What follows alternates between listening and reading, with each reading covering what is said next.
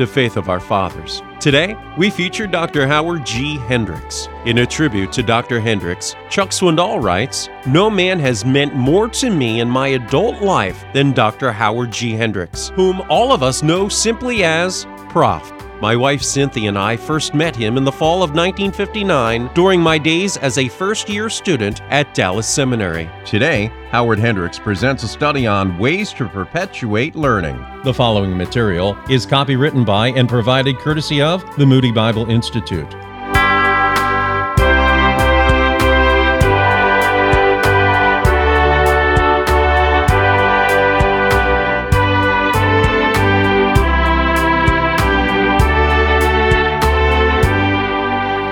Have a Bible or a New Testament, may I invite you to turn in our Father's Word to two seminal verses of Scripture, which are freighted with implications. They are found in 1 Timothy chapter 4, verses 15 and 16. Paul writes to this protege, be diligent in these matters. What matters? Why, the reading of Scripture, the preaching, the teaching, the developing of one's giftedness, which you have in the previous paragraph. Give yourself wholly to them so that everyone may see your progress. Please note, not your perfection. Model of the New Testament is never perfection. It's progression. Watch your life and teaching closely, and will you mark the order? Its character before credentials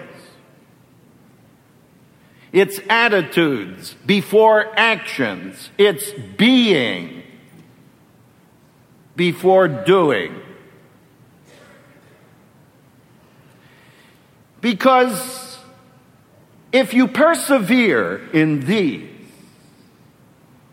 you will save both yourself and your hearers. Gentlemen of God, the highest mark of personal maturity is your ability to assume responsibility for your own growth and development. You can't blame others for what you are.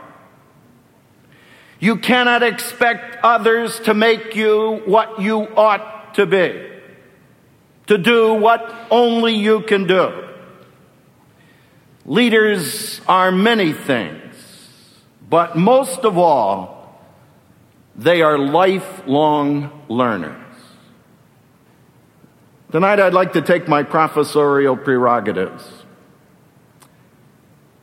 I'd like to give you six aspects of an assignment. I hope you have a piece of paper. If your experience matches mine, we tend to come to these conferences, we get all pumped up, excited out of our gourd, go back to the alligator pit, and in two weeks it's business as usual. But thank the Lord, next year is going to be another one.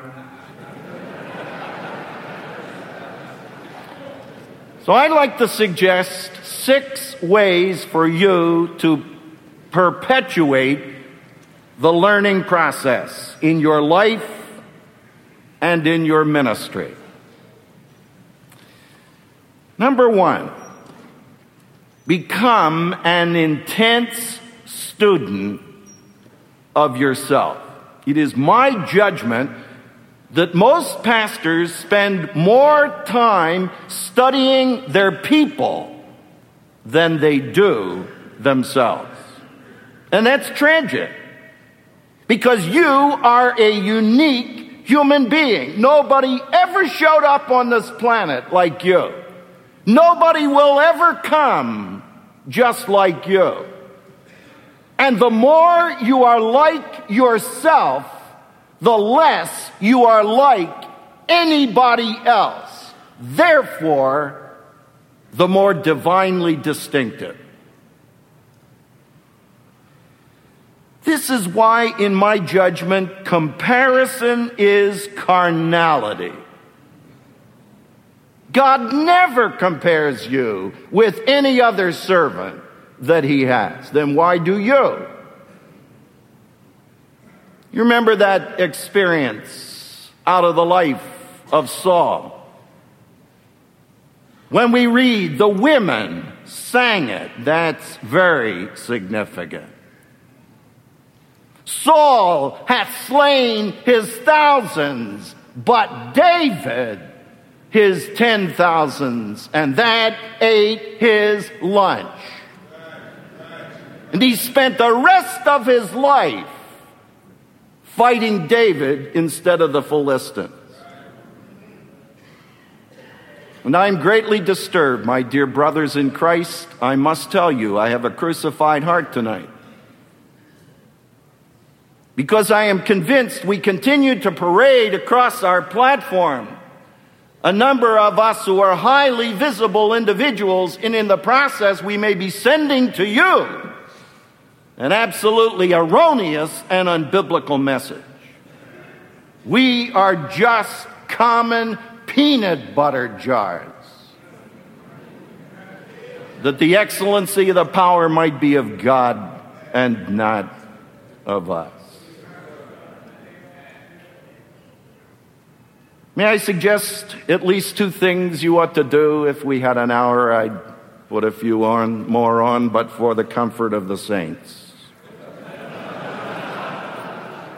Number one, do you know your strengths? If I give you a piece of paper, how long would it take you to come up with three strengths that you've got?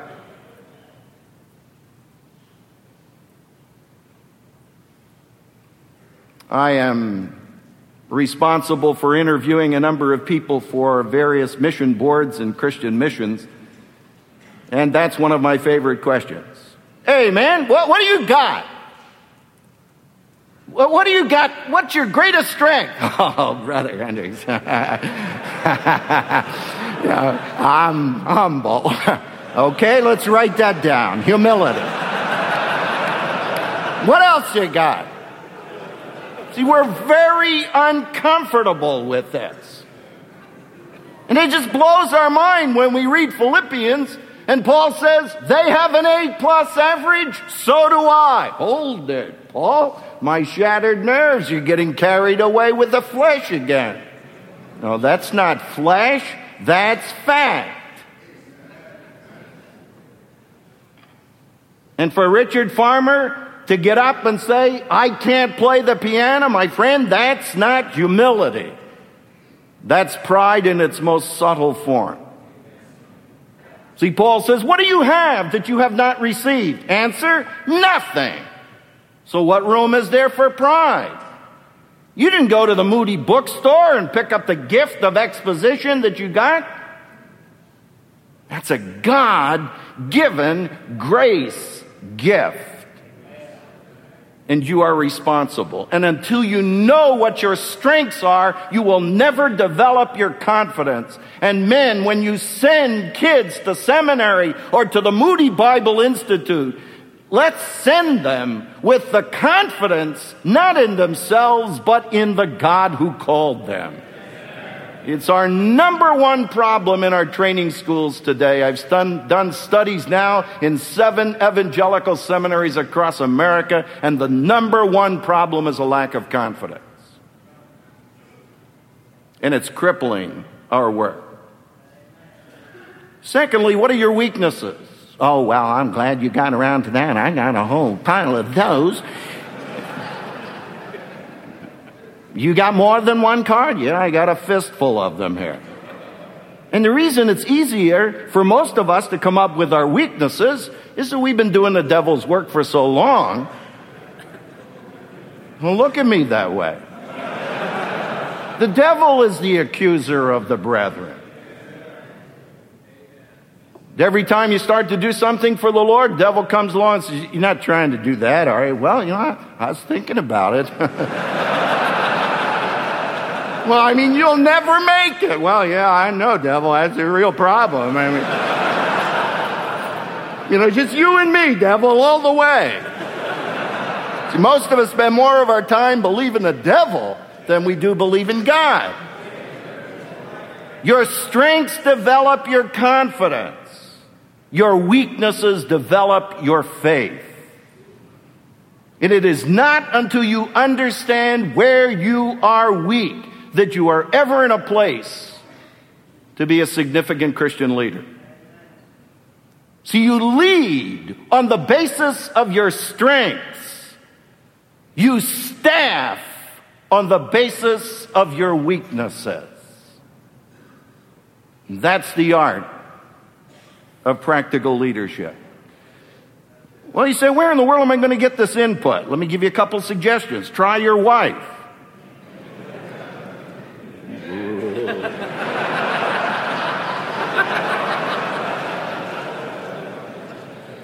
I always think of that great story, you know, of the guy that goes to the back for what I call the glorification of the worm ceremony. Person comes by and says, My pastor, you got to be one of the great expositors of this generation. So he's enamored of that stuff. So much so that he decides to share it with his wife, only he's a little more subtle. He says, You know what someone said there? No, what did they say? They said uh, that I'm probably one of the world's greatest expositors in this generation. I wonder how many great expositors there are. She says, I don't know, but one less than you think.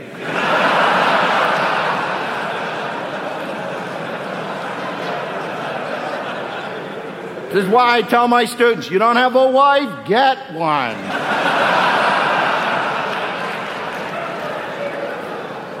Let's face it, most of us guys in the ministry married so far beyond ourselves, it's pitiful.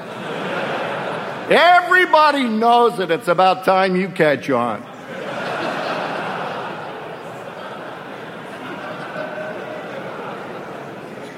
Try your children.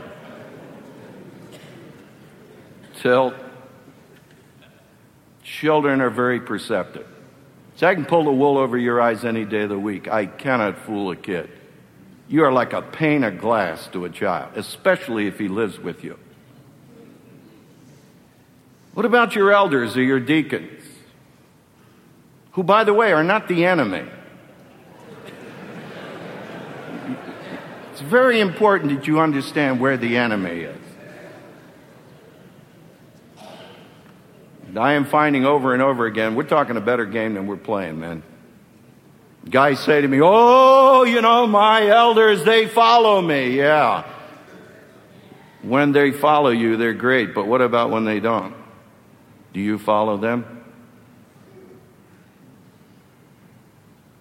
Well, that's too convicting. Let's move on.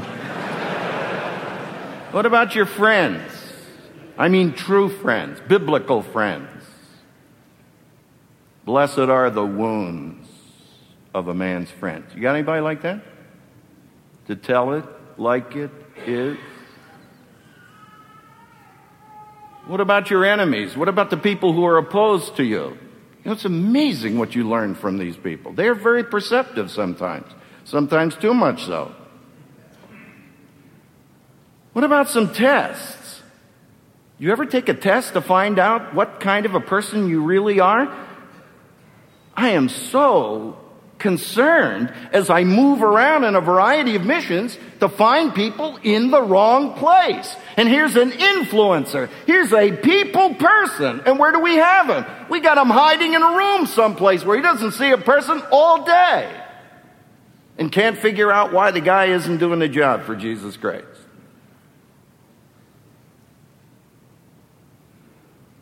Are you an innovator? I have a dear friend. He is now on his eighth church. He started eight of them. That's his gift. And he starts a church, and when he gets it to 250, he'll always call us at the seminary and say, Okay, I'm ready. Send a man. And then he moves out, takes his job again to keep body and soul together, starts another church. You know what I discover? I discover in my studies that some of the innovators ultimately turn out to be the embalmers. See, the people who start something can very easily be the people who bury it because they don't understand that they are great at starting things, but we need to bring somebody else in to build on that foundation and make the work permanent. Well, there's a second assignment I want to give you. And that is you can make permanent what you have learned at this conference by exposure to significant people. And I want to suggest four groups that you ought to think of. In fact, if I came to your study, I would ask you questions in each of these areas. Number one, who are your mentors? You see, every man in the ministry needs three people in his life. He needs a Paul who will build into his life. Some older, more seasoned saint. He's not smarter than you are. He's not more gifted than you are. He's just been further down the road. You need a Barnabas. That's a guy probably very near your age, not impressed with you. Therefore, can tell it like it is. He has no invested interest other than his love for you. And you need a Timothy. You need a young man into whose life you are building. And If I've had one, I've had a couple dozen men since our workshop on mentoring ask, How can I get this type of person. One dear brother came up just broken up. He said, I'd give anything if I could find a man who would build into my life. There are a lot of them. There are a lot of them right in this auditorium. And what you need to do is to get down on your knees and start praying. See, I still believe that where prayer focuses, power falls. You may not take prayer seriously, but God does. If you start saying, Lord, I want a mentor, I want a man who's willing to build into my life, don't be surprised if God brings somebody across your path. But you may have to take a little initiative. Maybe you have to start with a guy and say, hey, let's meet together every Wednesday or every other Wednesday, whatever is convenient for you, and let's pray together. Watch out of that kind of a relationship. A mentoring relationship develop. Secondly, you need some models, both alive and dead. And by the way, will you please talk more about your models? If we would talk more about our models, we'd have more models to talk about. But you see, the pedestals are empty grabbed me so graphically in my barber shop right around the corner from the seminary. This little guy I've been cultivating for a couple years. And the other day I said to him, Hey son, who do you want to be like? He looked me straight in the eye and said, Mister, I ain't found nobody I want to be like. You think he's an exception? See, who do you want to be like? I mean, is there somebody who sort of fleshes out the characteristics that you would love to have in the ministry, why don't you observe them? Why don't you listen to them? Why don't you seek to spend some time with them? And whatever you do, read some biographies of some of the great saints that God has used in another generation. Third, you need an accountability group. I want to hit you with a fact. I hope you never recover from this. You ready for this? I just finished a study. 246 evangelical men who went down the morals tubes in the last two years. Of the 246, one of the most powerful correlations is that none of them had an accountability group. Oh, one said he did. John MacArthur found him in a bar with a collection of chicks that were supposedly his converts and his accountability group. And MacArthur got rather articulate.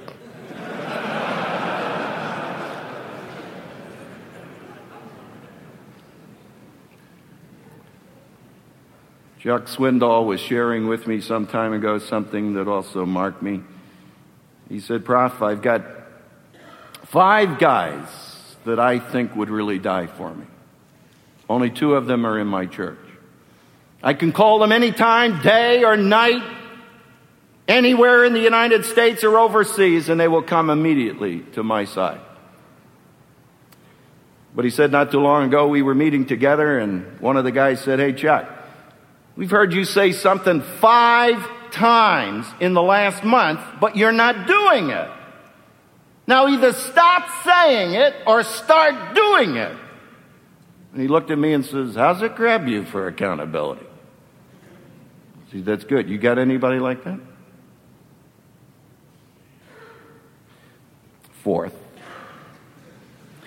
why don't you form a discussion group? You know, I'm so tired of meeting with people who ought to have so much to discuss, who can only discuss the most trivial of issues. They can talk about the weather. I mean, that's brilliant. And maybe that's a sign because you can't do anything about it. That's the kind of thing they like to talk about. The key in a discussion group is the mix. Formulate a little think tank. I've got one, there are seven of us in this group. We just met about a month ago. We fly from all over America. We spend three days together thinking and sharing in that discussion group. Oh, occasionally we'll read some book together and then we'll come and discuss this, use it as a base, but it's kind of a free for all type of thing. Man, I come back from that type of experience and man, I got a new lease on life. I'm ready to go. Think what you will discover is the better you know others, the better they can help you. And I would encourage you, if you form a group, just make sure you're at the bottom of the group. Always choose people for the group who are better than you are. Then you're the one that gets the most out of it. Well, third, some of you are going to have to take some time to think through these profound concepts, I can see. Third, oh, if I get off on this, we'll be here all night, so pray for me. You need to do more quality reading and listening. See, readers are leaders. Leaders are readers. And the person who can read and does not read is no better off than the person who cannot read at all. Read widely, read wisely. See, most of us as evangelicals are too provincial. We only read the party line. We only read that which fortifies our prejudice, and that's why we are not moving out as we heard last night. And that's one of the exciting things to be associated with Tony in the city of Dallas, is to see that every time we get together, and it's often, he's launching something new to impact the community for Jesus Christ. But it takes a person who reads and who does some thinking. That's why, men, I tell you lovingly, that's why most of us are disengaged from the society to which God has called us to minister.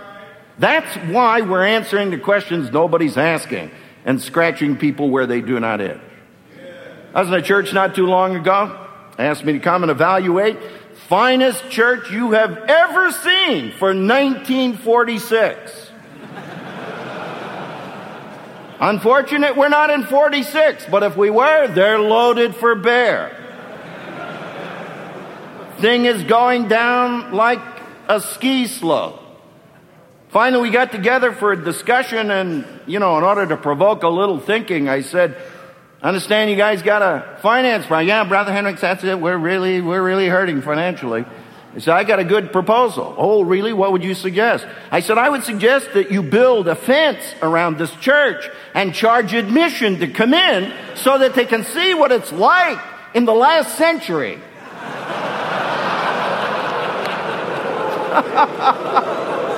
yeah, that's exactly what happened. I mean, we had us a discussion that wouldn't quit. Can I make one suggestion to you? It's come with a lot of agony, but try it at least. Most of you read too much when you do read and reflect too little. i give you a new pattern. Next time you're going to spend an hour reading, let me give you another way to go about it. Spend 40 minutes reading 20 minutes reflecting and watch what happens. Does it bother you that you read so much and remember so little? You know, you read such good stuff, and then when it comes to putting together your sermon, you know, it's like looking for the lost chord to find a good illustration for this point. Though you probably come across a half a dozen of them, even in the last week, if you are reading the right stuff. And then listening. Well, you say, you think I ought to listen to sermons? Of course you ought to listen to sermons, if it's for the right reason. Don't listen to sermons to simply get an outline or to copy somebody else's mode of preaching.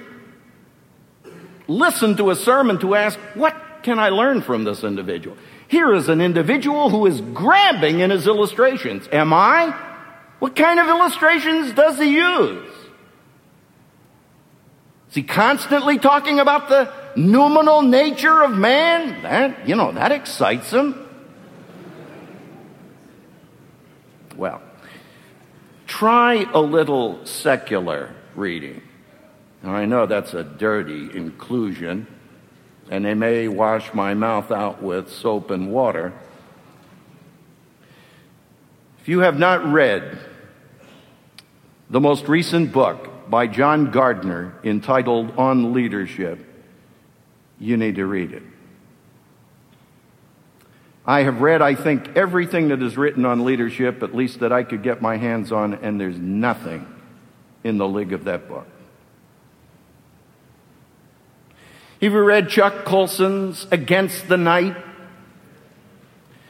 You see, some of us have done a lot of studies about the nature of the culture. Chuck has come along. I told him the other day at a banquet where we were speaking together, I said, Chuck, I just want you to know, in my judgment, that's the best book you put out because it takes really very difficult material and boils it down in such an effective way that the average layman reading the thing can grab it and understand what's happening. And you need to plug into your culture or else you will discover this is why you're not communicating to your culture. Provides a different perspective, a different grid. The fourth thing I want to suggest is that you enroll in periodic courses, in seminars, in a degree program. You've been in a university lately? Some of you are in university towns or there's one not too far. Why don't you drop in and take a course to find out what the kids you are preparing to go to that university are going to be exposed to? We go to some of the universities in our areas. We take a legal secretary. We go in and take word for word what this guy's going to say and come to our high school kids and say, this is what you're going to find when you go to the university. How would you handle it? And of course, we've got all of the studies. The moment you expose a person to material before they are exposed to it in a real life setting, you take all of the sting out of it. This kid goes away to a university and some guy with a PhD says, you know, just casually, why, you know, obviously the New Testament documents are not reliable, as every scholar knows. And the little kid says, yeah, well, it's just right, you know. we got a fuddy-duddy, I mean, I guess he's right. And furthermore, they never said anything about that down at the church. I, I bet they don't have answers to that. We got people who have the scholarship to ask the right questions, even if they don't have the scholarship to provide the right answers. And our kids are sucked in on this type of thing. Public seminars. Jeanne and I took two of them at Harvard, and we will never be the same. One on marriage and the family, and one on senior citizens. The end of the whole time. Best analysis I have ever been exposed to on the conditions in America when it comes to answers, their final conclusion to the seminar was the only thing you can do is throw more money at the problem. And one lawyer gets up and in language I would not repeat said, throw more money. We have thrown more money in that direction in the last 25 years, and every year the family life in America goes lower. See, I think sometimes we're sort of defensive. We're, we're, we're intimidated and fail to recognize that God has given us the answer to the problems of our society in the Word of God if we are willing to pay the price in terms of communicating it so that people can understand. What about degree programs? I was thrilled when Howard, when Howard Whaley got up this morning and talked about the Moody graduate program. And our dear brother who was the honoree tonight. Can you think of it 130 miles one way? As an educator, I'm here to tell you that's motivation. See, that's what we need. Somebody who's so hungry and thirsty they will pay any price in order to do that. And we watch somebody that's a great communicator and we say, man, I'd love to be like that. And I say, I'm not so sure because I'm not sure you're willing to pay the price that that person has paid. Most of the seminaries today have Doctor of Ministry programs. In my judgment, some of the finest programs in America today are in the Doctor of Ministry programs. Whether you're talking about Denver, whether you're talking about Trinity here, whether you're talking about Grace, you name it. Gordon, they all offer some incredibly excellent courses that you ought to plug in. And may I say, congratulations for showing up this week. Let me give you a fifth and last one. And it's probably the most important. I told you six. So don't, don't get your ball lost in the weeds.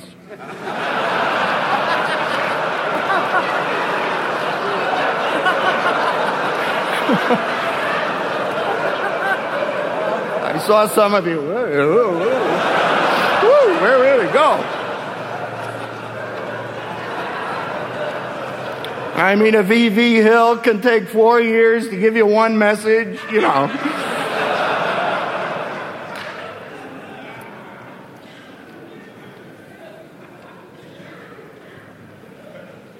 and this is the one I want to underscore. You need to cultivate your inner life. There is a subtle, erroneous mentality that seeps into the ministry. You know what it is? The error of the double standard. See, somehow feeling that you play in a different league. For instance, if I ask any of you, came right down sat next to you in that chair, and said, Look, I just led a guy to Christ. Well, what would you do with him? Well, there isn't anybody in here who wouldn't say, Well, uh, first thing I'd do is, you know, get him into the Word so he can grow, uh, teach him how to pray, teach him to share his faith. Good explanation. Do you do that?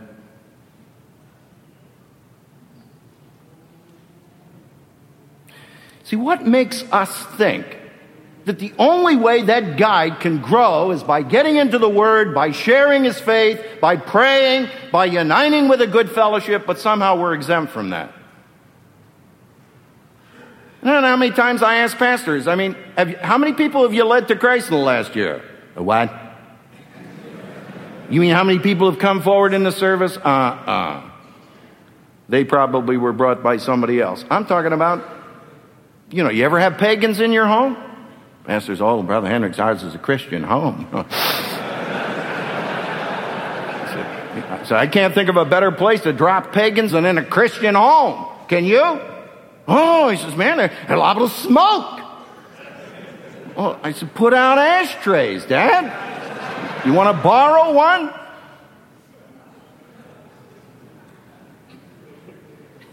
No, I know what you're saying. Well, you know, I, I, I can't have you know, I can't lead people to Christ, man. I'm, you know, I'm, I'm in the ministry. I said, well, look, you know, being in the ministry does not exempt you from being a Christian. you know, why don't someday you take off the ecclesiastical robes, get rid of your stained glass voice, you know, your prayer language. and just become a human being and sit across the table from me. Tell me about Jesus. This is what we need. The basics are basic. You never graduate from the school of discipleship. And my friend, let's be honest, there's nobody here but us chickens. It's the most lethal form of pride. Pure and simple. I had a student call me up sometime. He had a very serious problem. We talked as well as we could in a telephone conversation. He said, Do you know anybody that you could recommend? I said, Well, how far are you from Atlanta? He told me. I said, Do me a favor. I said, Go over to see Charles Stanley. I know he's busy, but I'll bet he'll give you some time because they think he could help you. So he went to see Dr. Stanley and he very graciously carved out some time. In the course of the conversation, as he was explaining what his problem was, Dr. Stanley said, uh, How much time do you spend in prayer? Well, he said, Dr. Stanley, you know, that's, that's a real problem in my Christian life. Said, yeah, I understand. So he went on, talked. Finally, he said, uh, When did you develop your problem of pride? He said, I beg your pardon? He said, When did you develop your problem of pride? And he said, I thought to myself, you know, this guy's psychic. I mean, certainly I have a problem with pride, but I mean, how does he know it? So he said, Why did you ask me? He said, Because when I asked you, How much time do you spend in prayer? you told me, Not very much. And that's proof positive to me. You're shot through with pride. You think you can pull off the ministry by yourself without God and you can't. See, Jesus said it without me, you can do. Oh, the awful finality of that word. Something. Nothing. I find there's a direct co- correlation between the quality of my spiritual life and the impact of my ministry. And I can tell you on the basis of more experience than I would like to have don't depend upon your sermon preparation for your spiritual life. Health is much more than the absence of sickness. It's the presence of wellness. Can I give you a final exam tonight? You ready for this? Only three questions. Question number one Do you think God wants you to be a man of God? Yes or no? Well, say something. Okay, five of you do. Do you think God has provided all of the resources by which you might become a man of God? Yes or no? Yes. Question number three Why aren't you a man of God? There's only one answer I can come to, and I keep coming back to it. It's basically because I don't want to. I haven't chosen to be that kind of a man. See, don't blame your family. Don't blame your church. Don't blame your circumstances. It's right here. J. Wilbur Chapman, great evangelist, summarized it in this way The rule that governs my life is this. Anything that dims my vision of Christ or takes away my taste for personal Bible study or cramps my prayer life or makes Christian work difficult is wrong for me and I must, as a Christian, turn away from it. I suspect that most of you every week ask your people to make a decision. When's the last time you made a decision? God wants me to be this kind of a man. He has provided all of the resources whereby I might become that man. The ball is in my court. You've got to make the decision.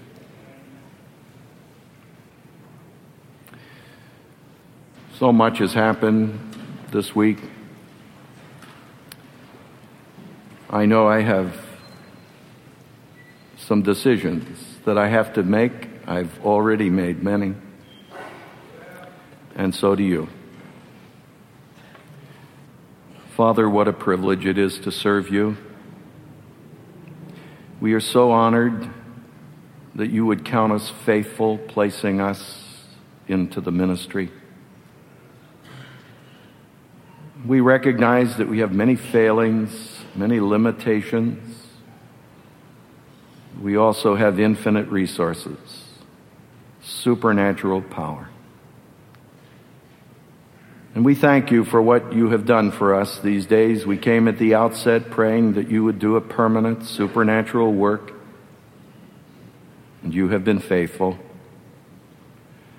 And now, Lord, we made some decisions, decisions that will ultimately determine our destiny. I pray that you will make us faithful. That what we have promised, we may also perform. That you will change us, and as a result, you will use us as a change element in the life of those to whom we minister.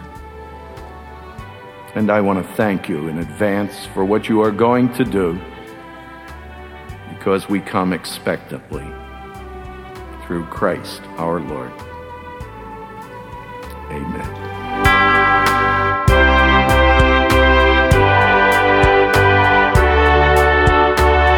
You've been listening to Howard Hendricks. Listen to Faith of Our Fathers each Saturday and Sunday to hear more great 20th century preachers.